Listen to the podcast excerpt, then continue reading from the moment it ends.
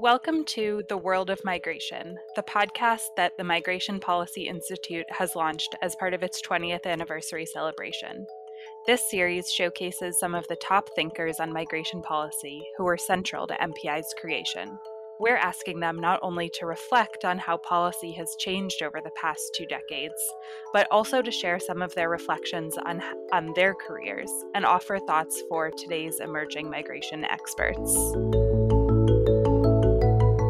My name is Jessica Bolter. I'm a policy analyst at MPI working on the U.S. Immigration Policy Program with my colleague Muzaffar Chishti, who I'm delighted to be speaking with today.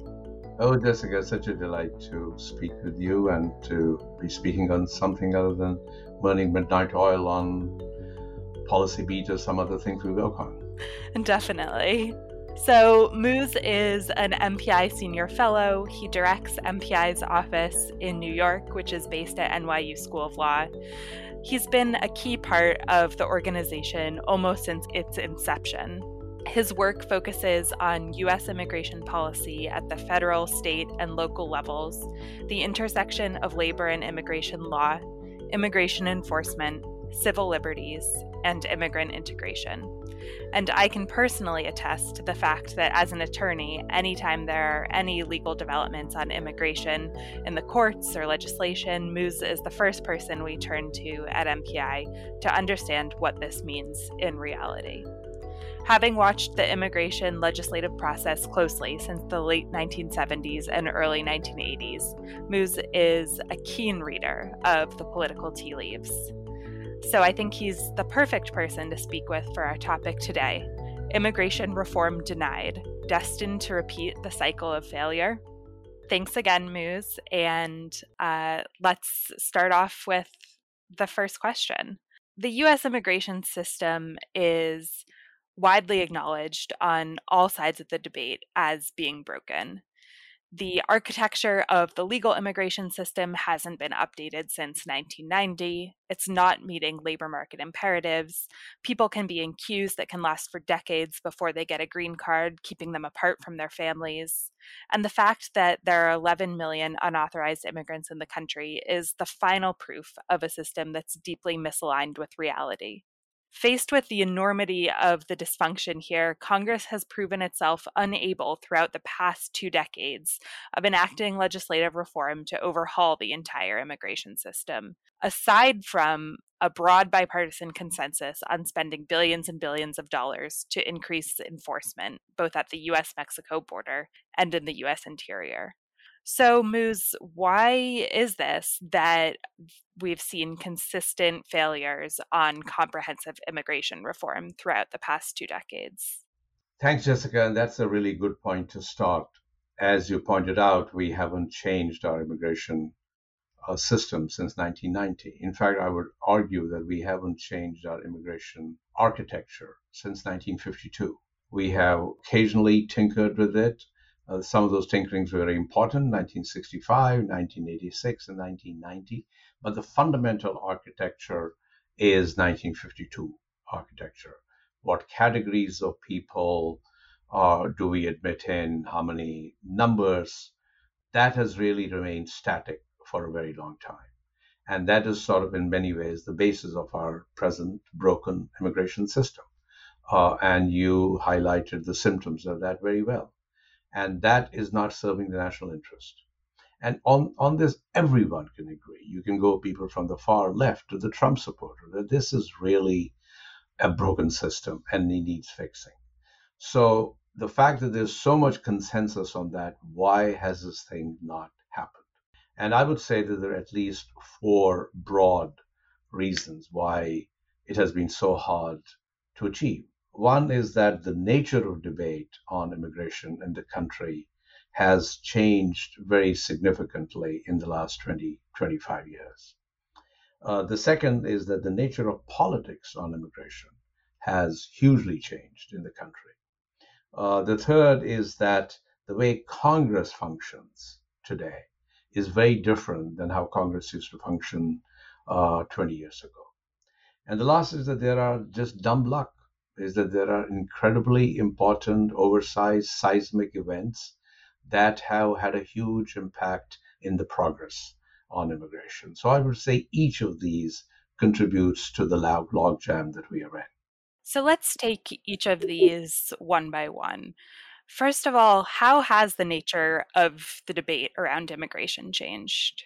Exactly. So about 25 years ago, even 19, you know, 30 years ago, 1990, when Congress last looked at this, immigration was seen as a battle of ideas. That people argued that should we have more immigrants uh, who are high skilled or low skilled, or should we have more farm workers or more nurses?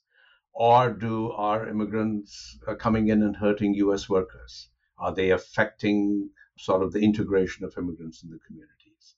So it was at least about ideas that you could agree or disagree on, but civilly debate. And on that, you saw Republicans and Democrats kind of equally divided on issues. What has happened today is immigration is no longer seen as fundamentally an issue about competing ideas.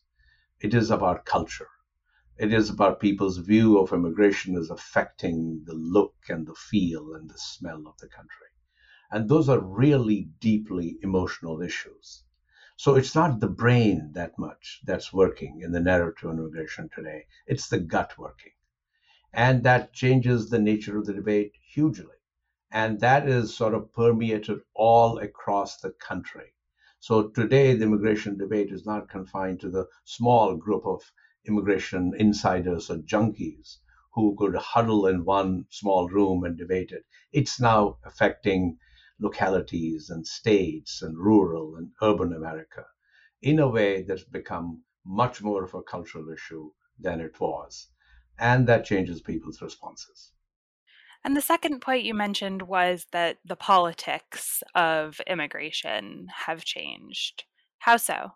Exactly. So 1986, 1990, even 1965, the last three major revisions of immigration.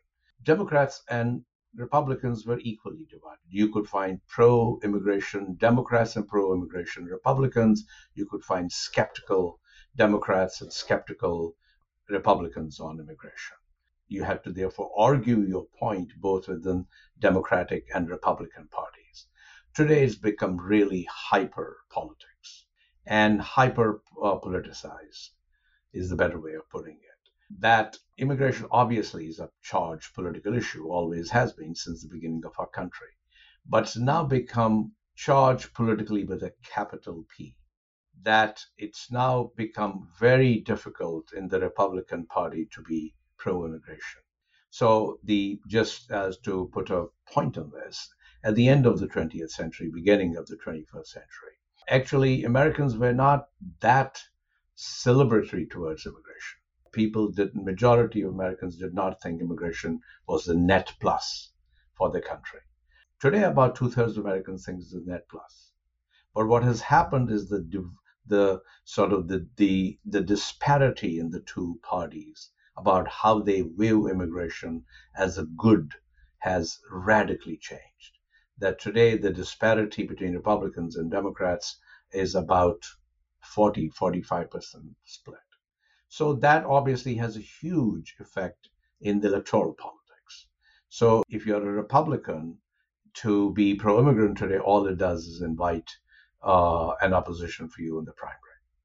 To be completely sort of bipartisan about this, the good test of this is what's been happening to party platforms. Beginning in 2008 and much more pronounced in 2016, the party platforms on immigration were just radically different. In fact, I would say that in the 2016 platform, uh, if you look at the Republican uh, Party platform, it could not find a single immigrant or group of immigrants that it liked.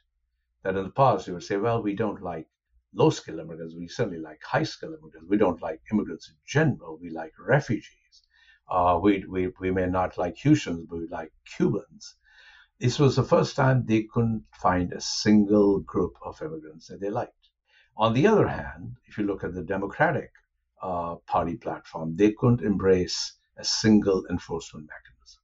So you know that sort of the Democratic Party has become hugely pro immigrant, and the Republican Party has become more and more skeptical and even scared about immigration, which is why immigration has sort of become the third world, third rail of American politics.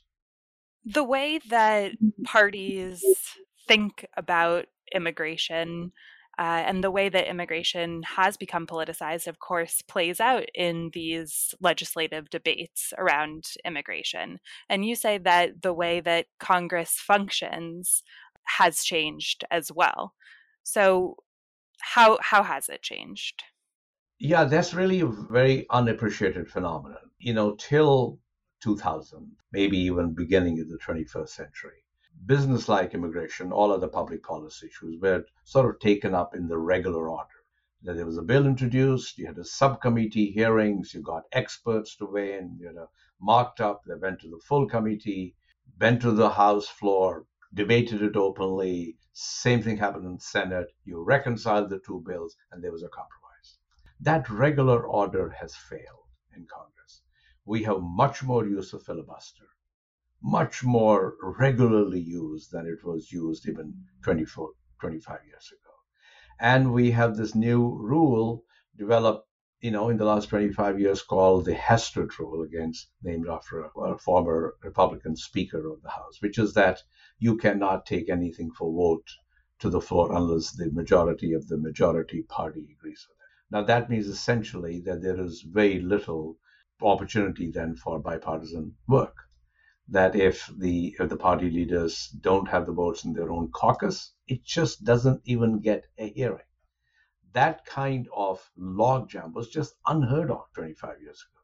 And so that has really made it very difficult for any regular legislation to meet the final outcome that it, that it needs to, for it to happen. And so, therefore, you have bills introduced in one house or the other, and they die in one house or the other. They never even get to the stage where you could see how a compromise could be made, either on ideas or even on the pathway to getting it done. So it's already a pretty tough environment for bills to get passed on such a highly politicized topic, but then you add in what you called seismic events or dumb luck uh, that that you add on top of this already tough environment. What are some of those seismic events? Uh, yeah, no, it's exactly exactly true, uh, and unfortunately true. And it's very difficult for young people, especially, to appreciate that the best of your intentions, of the best of your principal positions, some things happen which are completely out of our control uh, just look at the last 20 years, which I call the modern history of immigration. And it was modern history just because in year 2000, President Bush had gotten elected in the US, President Fox had gotten elected in Mexico. And these are two leaders aligned on immigration, what needed to happen. And it was actually a framework that was given birth to by our own institute, the MPI, on a framework, the grand bargain. And there was Republican and Democratic support. And this bill was going to happen. And 9 11 happened, which made thinking and dealing with immigration impossible for next six to seven years. Now, obviously, no one predicted 9 11. Then the Great Recession of 2008 happened, when people thought President Obama, this you know, constitutional law professor with deep roots in sort of immigrant rights and all, this is going to happen now. And then the Great Recession happened. It made even big, uh, even bringing immigration bill to the floor so hard when the country was going through some economic downturn. And the election of Trump, which obviously changed the whole debate about immigration in the country and any opportunity for, for reform.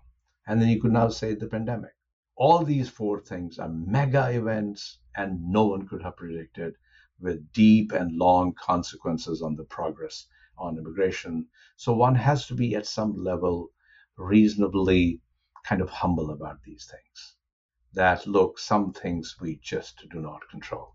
It's interesting because we are talking so much about how difficult it is to get immigration uh, legislation through Congress to make any broad reform to the system. But at the same time, there has been this bipartisan consensus where maybe up until recently, uh, in terms of increasing spending on immigration enforcement.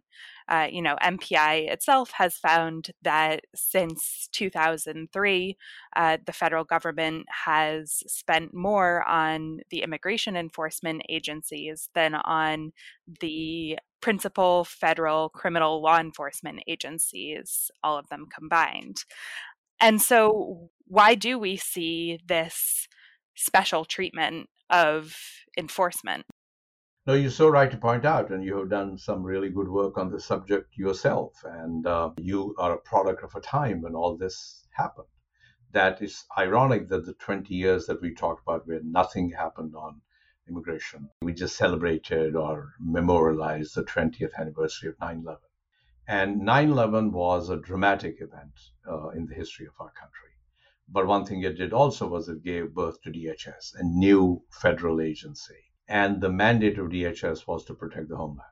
And immigration was subsumed in that agency for its function. And what happened after 9 11 that since that event was so uh, searing in the, me- in the memory of the country, that almost everything on immigration began to be seen from the lens of national security. And so, therefore, when DHS, the new agency, was asking for any funding for anything that looked remotely connected to national security. Congress was more than willing to give you not only money you asked for, but more than you asked for. So the, so the money for the border wall, the money for the CBP personnel, the money for technology, the money for detention, the money for data uh, mining, the money for interoperability of the data, the money for having sort of a cooperative relationship between states and localities so that every state and local cop would become an outpost of federal immigration. All this was welcomed by members of Congress. So therefore, there was strong desire to fund these agencies. And now, therefore, the impact of that funding is oversized, is outsized. You know, money has a lot of impact on policy. And along with money is information that the information that the agency gathers, then you can use it in ways which can increase enforcement.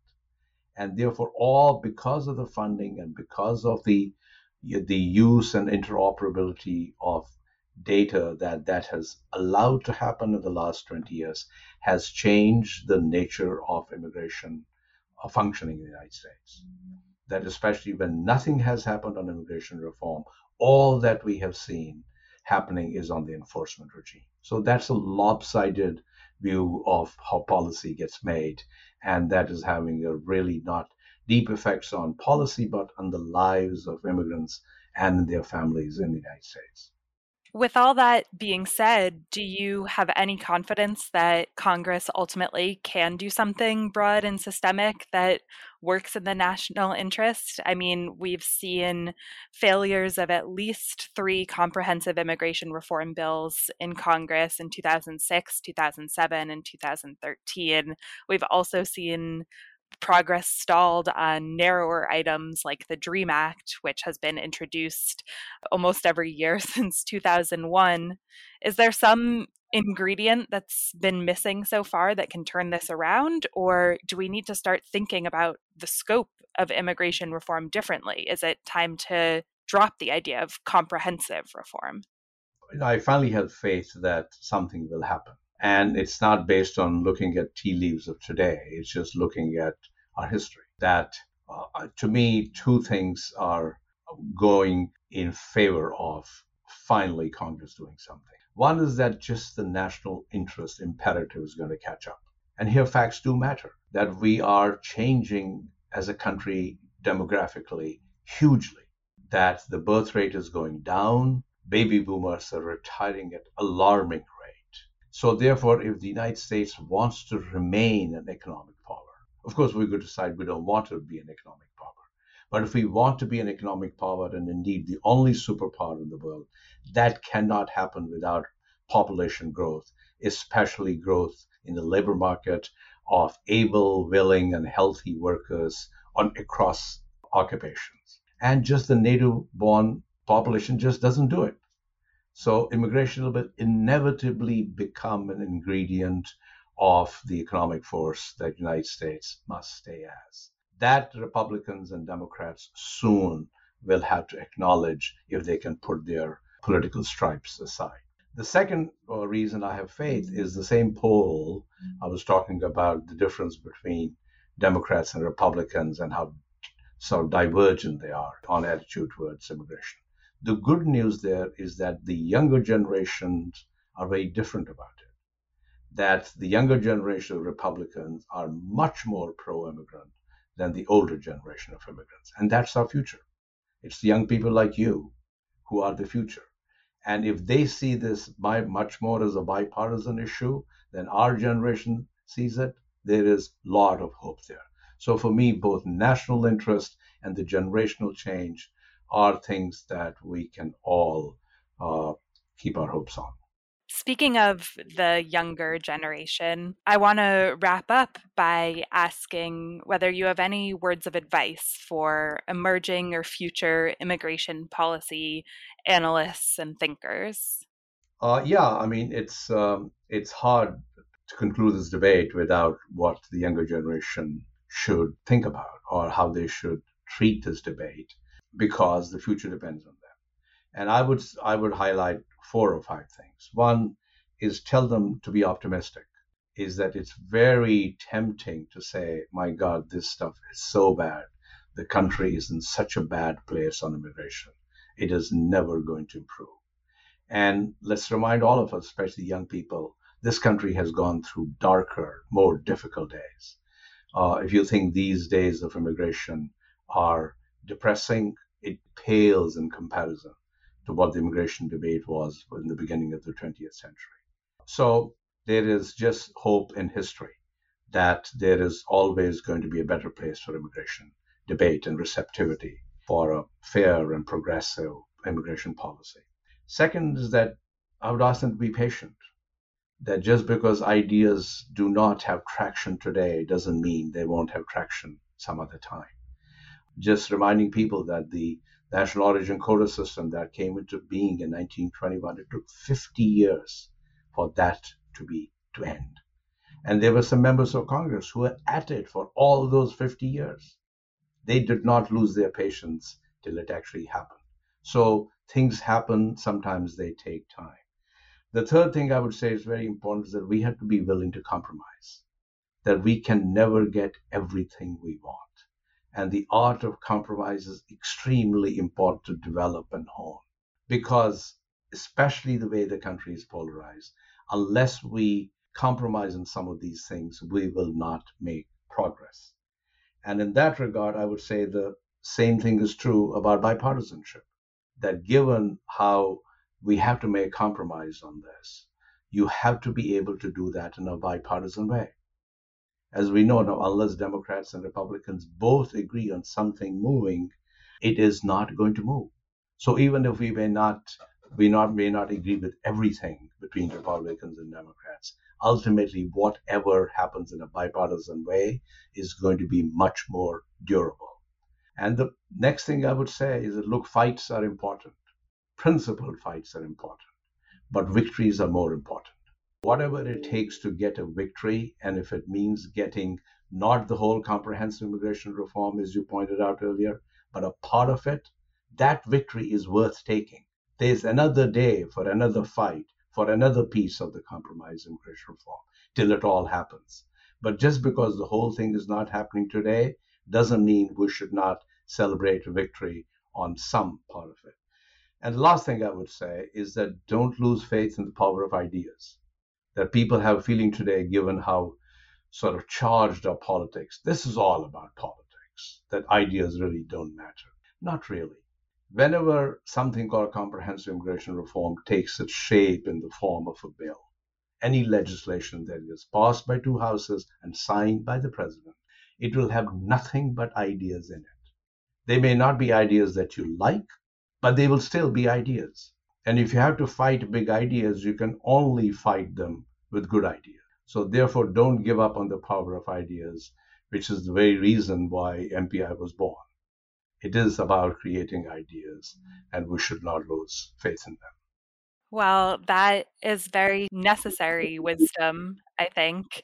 This is a great place to leave things. And it's all we have time for today. I want to thank you, Muz. This has been such an interesting discussion, and I very much appreciate you coming on the podcast. And thank you, Jessica, and thank you for being part of MPI because young people like us are so critical to this institute. You keep us fresh and you keep us on our toes. And for that, I personally thank you.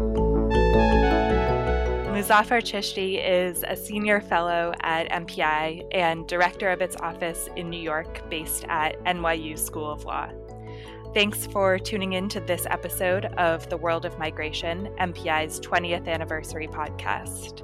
For more on MPI's first 20 years, please visit migrationpolicy.org forward slash about forward slash 20th. You can find all the episodes for The World of Migration and other MPI podcasts online at migrationpolicy.org forward slash podcasts. Or you can find us wherever you get your podcasts. Just search for World of Migration. And please give us a review while you're there. This episode was produced by Michelle Mittelstadt and Youssef Hamid and made possible through the assistance of Lisa Dixon. Our music is a song called Geographer by Bright Idea. My name is Jessica Bolter. Thanks again for listening.